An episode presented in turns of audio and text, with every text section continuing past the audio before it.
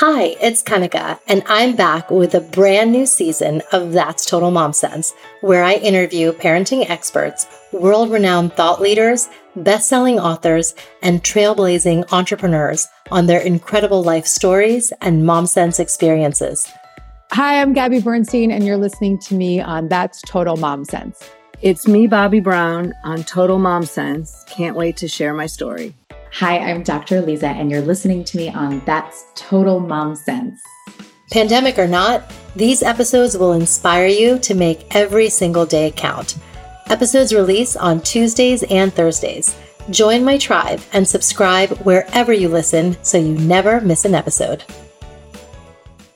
There was also some studies about kids who watch Mr. Rogers are kinder than those who don't. And I actually went into TV because I didn't love what was on TV for kids. Like we yeah. with Mr. Rogers and Sesame Street, and the kids of that day, early 90s, did not. And so right. much, it wasn't, you know, there was so much other programming. And so I wanted to bring it back to the fact that, you know, we could put something on that kids can learn from, even if they don't realize they're learning.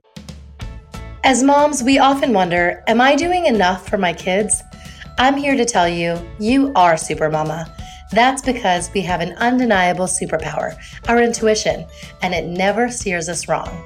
I call it our mom sense. Hi, I'm Kanika Chadda Gupta, and I'm the host of That's Total Mom Sense. I'm a journalist, entrepreneur, wife, and mom of three, twins plus one.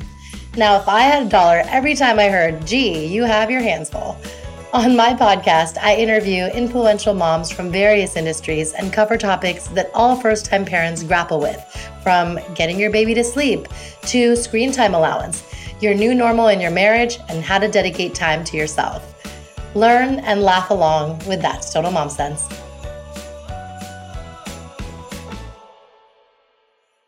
Growing up, I vividly remember watching fun educational programming with my younger sister, like Sesame Street, Reading Rainbow, 321 Contact, and Mr. Rogers' Neighborhood. The common thread was that these shows were so wholesome and educational and enriching. Today's interview is with media trailblazer and pioneer in children's programming, Angela Santomero. Joan Rogers, wife of the late Fred Rogers, says Angela is carrying on Fred's legacy with her work in children's media, a modern day Fred Rogers. Angela C. Santomero, creator and executive producer of Daniel Tiger's Neighborhood, Blues Clues, Wishenpoof, Creative Galaxy, and Super Why, has been changing the way children watch TV for more than 20 years. She is the creator, executive producer, and writer for award winning kids and family content for PBS, Nickelodeon, and Amazon Studios. With a master's in child development psychology from Columbia University Teachers College, Angela's vision for integrating educational curriculum into entertaining content for kids led her to co create, executive produce, and head write Nick Jr.'s landmark series, Blues Clues. Malcolm Gladwell referred to Blues Clues as one of the stickiest TV shows ever made in the tipping point. Angela is a recipient of the prestigious Peabody Award for Outstanding Children's Programming, as well as several gold and silver Parents' Choice Awards. Daniel Tiger's Neighborhood was awarded an Emmy for Outstanding Preschool Children's Animated Series at the 2019 Daytime Creative Arts Emmy Awards. Ms. Santomero's book, Preschool Clues Raising Smart, Inspired, and Engaged Kids in a Screen Filled World, produced by Touchstone, was released in April 2018. Her second book, Radical Kindness The Life Changing Power of Giving and Receiving, was released last year as well. Angela, it is so exciting to have you on the show and to get into our chat today. So thank you. Thank you for joining me. Thank you. I'm excited to be here. I feel like you must be this big kid at heart because you really understand children's programming and essentially how their minds work. So let's take a trip down memory lane and if you could just tell us a little bit about your childhood and what it was like growing up for you. So I grew up in New Jersey, grew up in a loud Italian family. I have a little sister, four years younger, and a little brother who was actually 14 years younger. And so I think Rob became kind of my first child development experiment. And so watching him grow up was kind of that first piece. But I was an avid babysitter, camp counselor, even going back at, at that preschooler that couldn't sit closer to the TV when Mr. Rogers was on. I read every single book that I could read, you know, just always immersed myself in worlds, fantasy worlds in a lot of ways. I loved that. Mm-hmm. And yeah, I found kids really funny. Like they would just crack me up, you know, like I, I, remember even babysitting, like thinking that they were just hysterical. So it was always kind of one of those things of putting together what I loved which was you know this influential media and like what tv and exciting and entertaining and entertainment is so exciting with kids and then also educating and using the medium of TV to educate. You know, kind of it makes sense to me when I think back mm-hmm. on my uh, on all the stuff I managed. Um, a toy store in high school, you know, FAO Schwarz in the mall. Oh my know, gosh, so yeah. All, so all those things. Tell us some of the career milestones from your perspective because your resume is incredible. So let's dive into that. Like, is there anything that you remember that was like, ah, that was that was an achievement right there? All of it, I think I'm still kind of in awe of um, of how much fun it is, of what I get to do. You know, yeah, they're stressed, so I don't want to say that it's just fun, but I still love it. But research was one of the first things that I fell in love with this idea of understanding how kids watch TV and how they learn. And Nickelodeon under Gerry Laybourne, it was all about understanding kids and being in research. And so I fell in love with that aspect when I was at Nickelodeon. I was in their research department. So I thought that was the most fascinating thing I could do. And then started to become kind of the preschool expert because of my background and started working more with creators and developers of programming. And I as a Jersey girl, had had opinions that I, uh, that I would share, and so um, you know, respectful opinions, but those would get me into a few more meetings. And so I think that, you know, one of those meetings that I'll never forget happening was this idea of a game show for preschoolers and that Nickelodeon was looking for something similar to the success they had with Double Dare. And so that led me to thinking about it differently, which was the beginning of Blue's Clues. So that moment. And then I remember, you know, going through all the pieces that you have to go through, which takes, you know, usually takes years and this took at least a year to kind of get going but we were on set and I came back from set and put pictures up all over my wall in the office. And I said, I cannot go back to my day job. Like, this has to work. This is the most exciting thing I've ever done. So, yeah, writing something and then watching it come alive, right, was really intoxicating. And then afterwards, once Blue's Clues premiered, watching kids react to it was the, the other thing. You know, I think the milestones really were Blue's Clues for 10 full years with that team. Like, I'll still cry if I think about my team.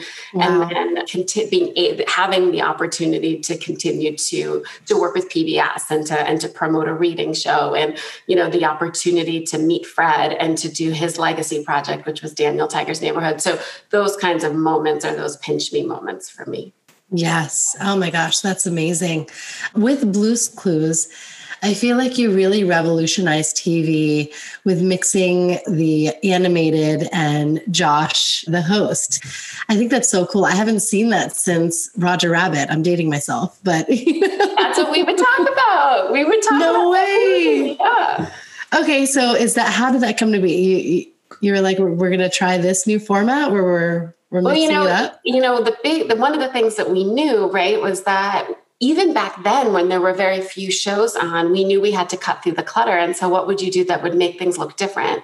So that was one. And the other one was mr rogers right? So a real life person um, who was not fred at all but a person that could look through the camera at you was something that was very influential for me. And right. then think about a preschooler as an animated character that could jump into games or jump into different fantasy moments was kind of the way that we started talking about it. And to sort of figure out that look my co-creator Traci Paige Johnson was the queen of that. So us working together hand in hand with you know writing and and researching and designing and creating and like trying to create something that you know you just when you would flip the channels as we as we used to do you know you would stop and look at it.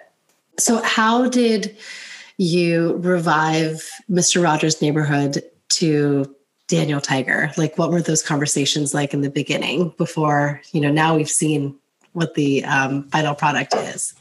You know, it was funny because I was so, I was working on Super Superwise, so I was in Canada a lot. it was mm. really, really busy. And Kevin Morrison, who was the head of Fred Rogers Productions at the time, just kept tracking me down and had, you know, flown, like he flew to New York to be like, I need to talk to you. And so when we talked about it, I just said, look, I'm I'm in, except for the fact that I will not try to find another Fred Rogers. Like he was born, he wasn't found. So we can't do the show the way that it was done.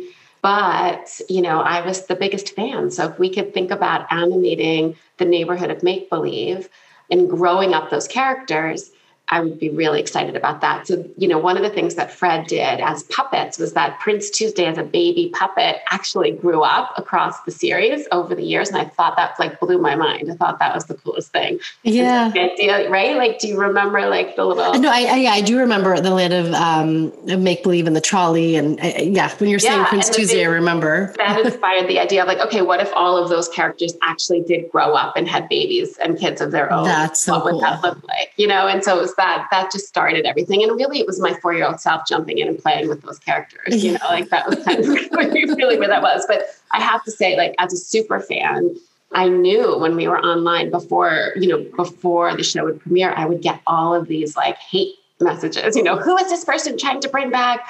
You know, Mr. Rogers show, blah, blah, blah. and I would spend mm. so much time being like, "I'll tell you who Yeah. I am. Just watch it, watch it, and then tell me what you think." So thank Yes. God it worked out. But there's a ton of love in that show. It's just like a huge heart love, you know, for Fred project. The Fred Rogers Company is they're experts at child development and understanding, you know, the Fredish approach to things, which is really signature. We had so much music that we could work with. Um, Yes. And so really the idea of navigating through that and creating something unique and, you know, beautiful for Fred's legacy was just kind of kind of coming out Yeah. but yeah, no, I, I was, I, he would hear me on press because every time someone would talk about Blues Clues, I would talk about Fred and being Yeah. inspired by.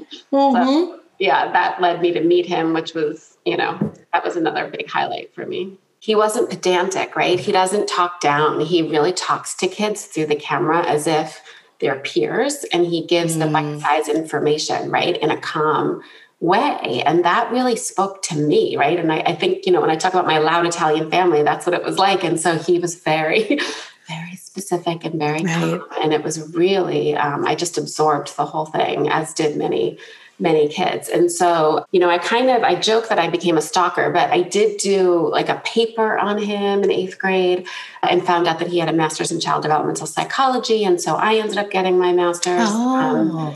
You know, like there definitely that he was very interested in learning about that, you know, understanding of what he was trying to say to kids and that and how media can help reinforce that. And so that aspect of it really spoke to me. And so there was also some studies about kids who watch Mr. Rogers are kinder than those who don't. And I actually went into TV because I didn't love what was on TV for kids. Like we Yeah. with Mr. Rogers and Sesame Street and the kids of that day, early 90s, did not. And so Right. much. It wasn't, you know, there was so much other programming. And so I wanted to bring it back to the fact that, you know, we could put something on that kids can learn from, even if they don't realize they're learning. The first time I met him, I got seated at his table when he was winning an award um, from the University of Pennsylvania. And it was a luncheon, and I, you know, stared at him the entire time and couldn't eat and, you know, did that whole thing freak out. And so I finally went over to him and I knelt down next to him and I just said, I just want you to know the whole reason I went into television was because of you. And I just hope that I could reach one child the way that you reached me through the TV. And I just did my like blah, blah, blah, kind of talk. And he just, what's your name? Started over. Angela. And then he invited me to set. And I happened to be with the head of PBS at the time. And so she was flying to Pittsburgh. Within like a week, I was flying to Pittsburgh. And so we got to sit and watch him. Oh my God, I like freak out. Watch him do the show, you know, and like and sing the song and like do the show. And then I got to meet his staff at that time and understand just like spend that entire day. And little did I know that I'd be meeting them again, you know, so many years later. So a few times, so we corresponded a few times. He he saw the child development in Blues Clues. You know, he saw the theory. He didn't love a lot of what was on TV. He liked what we did. Um, and so all of that meant so much. It meant the world to me. And so the idea that they circled back to say, like, we know you know how to put instructional technology and media into the um, what would you do? And Fred would want you to to do something um, to promote his legacy. And I was like, Oh my goodness. That yeah, so meant to be. And he really couldn't have picked a better person than you. So you're really really helping parents out um, and giving us these um, these tools and resources to to teach our kids to be like to have the childhood that we had you know because it's not that way anymore so how has covid impacted programming and business you know for for daniel we're so um, fortunate that we have parents and kids that are watching so much. And so we felt such a responsibility to put something out to help the little ones through it. Yeah. and we love that the strategies are strategies. I mean we hear stories all the time about kids singing them to their parents when their parents are mad you know or like helping. The count to four. The count to four you know and sharing with each other. And like there's just so much so so many sticky aspects of it. So what could we do? And so we fast tracked, you know, nine story animation, brown bag animation, fast tracked everything. Our Voodoo Highway Music, the Fred Rogers Company, our writing team, like everyone stepped up to say, like, we have a mascot of little kids that, you know, for little kids that they trust. What should we do for COVID? And so right. we told a story, a Daniel story. Um, that was in a sing along format so that we could we could do that so that was like the first thing like i think like everybody else in the industry we just wanted to give back and wanted to make sure that we were giving strategies that were helpful and useful for for this age group. And in addition to that, it's really about, for me, it's about consistently getting that educational messaging out. Like Super Why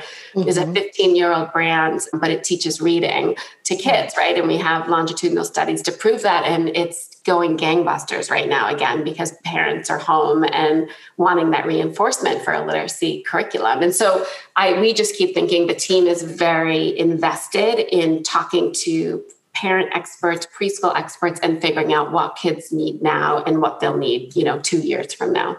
Right, right, right. You know, as parents, I think the the one thing that we're doing to a fault is too much screen time. But then again, it's like, you know, our own work has to get done. We're managing the household everything. It's just it, there's so many balls in the air. And the one thing that we can do to placate our kids is like here is the tablet you know? So how do you help us kind of remedy that? Because we know that the ramifications aren't good.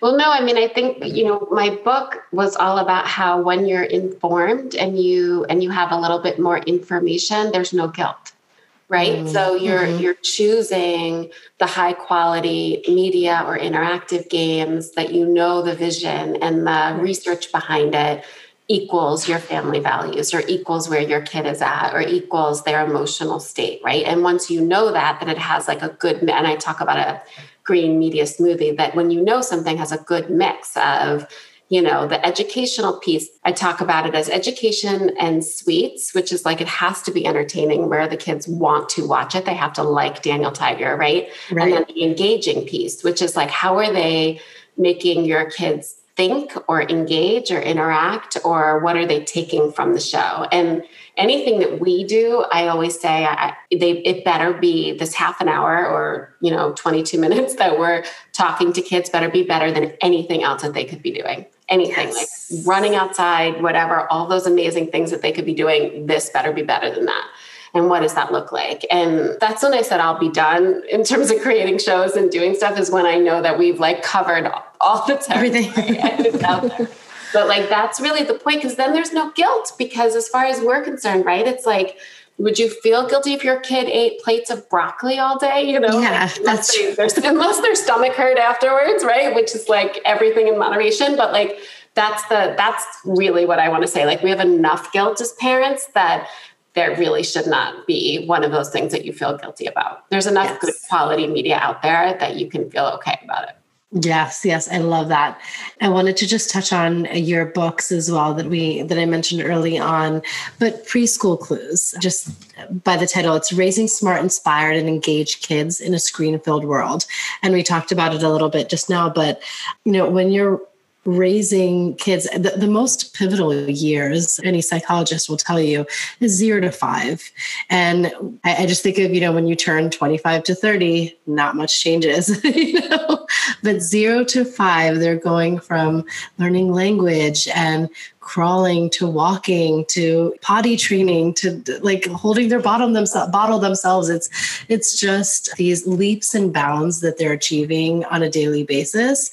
So why is it so pivotal for parents to like kind of impress upon their kids the values that they want to carry on through adulthood during these preschool years I mean, it's exactly what you said about that level of development. There's so many things that they're learning and relearning. And, and it's like, you know, they say they're sponges, but they're more like seeds because they can, through repetition, they're able to to see and view the world and then like distill down what what we think is the most important because that's what they're seeing through repetition and so when we're showing them when we're telling them something but we're doing something different or we or we're modeling what we're doing or how we're doing it like all of that makes such a difference in those years because of their brain because of the science because of how they're developing um, and so you want everything in that concentric circle if your child is in that concentric circle like everything of that that feeling of love and, and you talked about it with having grandparents around like that circle of love to know that as you grow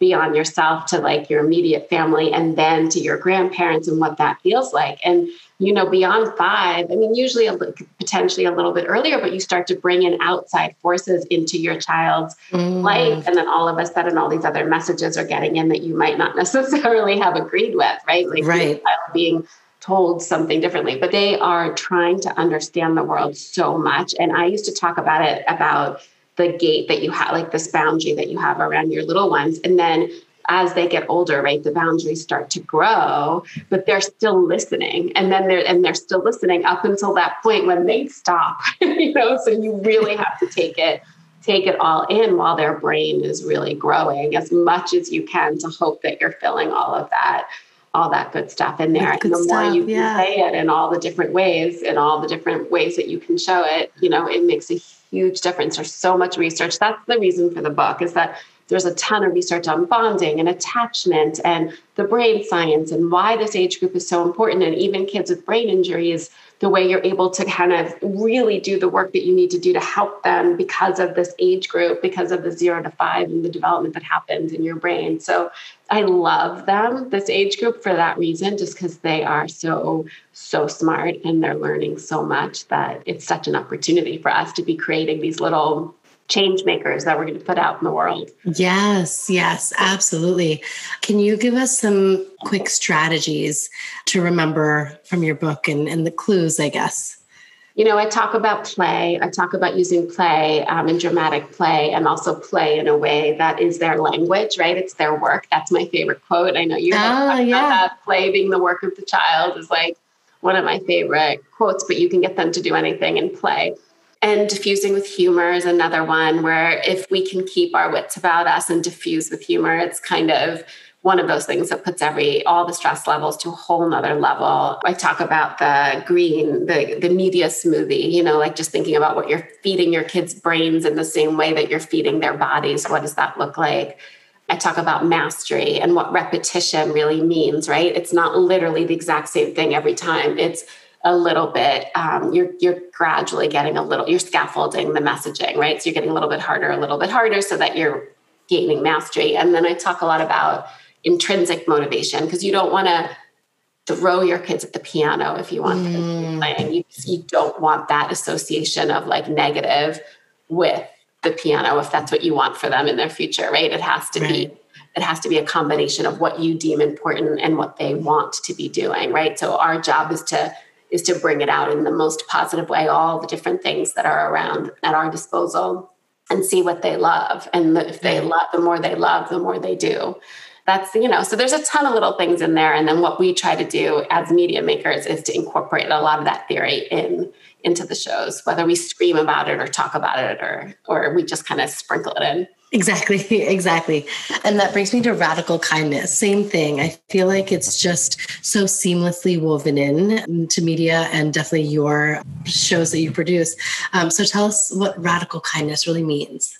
This came from a conversation I was having with PBS where they said, Do you have any science behind kindness? Because one of the threads that we can see in, in all of your shows is this idea of kindness. And so we talked a lot, I talk a lot about how it's not just being nice, you know the idea of kindness is seeing is seeing with your heart which when i say it when, when you read it it doesn't sound as corny as when i say it out loud but it's that empathy it's that empathy piece. And the radical is that ability to be able to turn around and see things from somebody else's point of view right? And then to also understand when you're trying to have self-love for yourself sometimes doesn't seem to be kind if you need to let somebody out of your life, but you're really, you are being kind to yourself because so that's the definition. And so it's not just being nice and letting people walk all over you, but it's actually doing what's best for you, what's best for the world, what's best for your family, and what's best for how you're putting stuff out into the world, right? In order to get it back. And there's a, a kindness loop, right? Where the yeah. truth is the more you put it out, the more you get it back. And so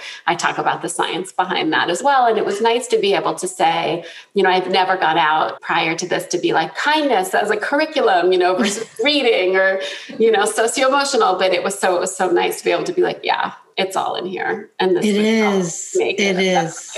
Tell us about a mom sense moment that you had well, I remember, I remember knowing, like, you know, you know when your kid is off, right? Like, you know yeah. when there's something going on. And I remember Ella was 12, and I was like, well, you know, when something seems bad, you have to turn it around and find something good. And she goes, Don't you Daniel Tiger me. like, like, maybe not as pointed as I just said it, but like that moment where you're like, I know you're 12, but I can use this because yeah. you know I need you to be, you know. So it's that those kinds of. That is so funny. Oh my goodness, I love it. It's now time for Mom Haul when we share products we love. Is there a product that you are loving that's just a game changer that you're using? It could be a, an app, it could be a physical product, really anything you wouldn't know it by looking at me right now, but the Peloton has changed me. oh, nice. You look awesome. Yes. No, not at all. There's one thing that COVID has done was not that. But um, but that's really lovely. I think the uh, I use the Deepak I had used the Deepak Chopra Oprah meditation app, which yep. is like my favorite thing. And where can my listeners find you? angelasclues.com. Mm-hmm. Um, and I, you know, I definitely get all the messages and I'm trying to write back to everybody and, and also trying to keep up with the posts as much as I can. Yes, yes. And your books as well. Your books yes, are on Amazon everywhere. and yeah, everywhere. We will link that in the show notes. Oh my goodness. I feel like a weight has been lifted after speaking to you. You you just you're so centered and it just it, it feels like I'm I'm talking to a friend. So this was an amazing conversation and I'm just so thankful and grateful to you for helping us parents in the way that you do um, with your work, with your books, with your programming. Thank you. Thank you. Well, thank you so much. And give those babies a hug for me. I will. I will. Wasn't it so interesting to hear from Angela Santomero? I loved learning the backstory of what kids programming entails because I feel like if we all think back, we all have shows that left an impression on us and we can't seem to forget well into our adult life. And the shows that she's created, like Super Why, Daniel Tiger's Neighborhood, and uh, Blues Clues, are ones that our kids are always going to remember. And that's a really great thing.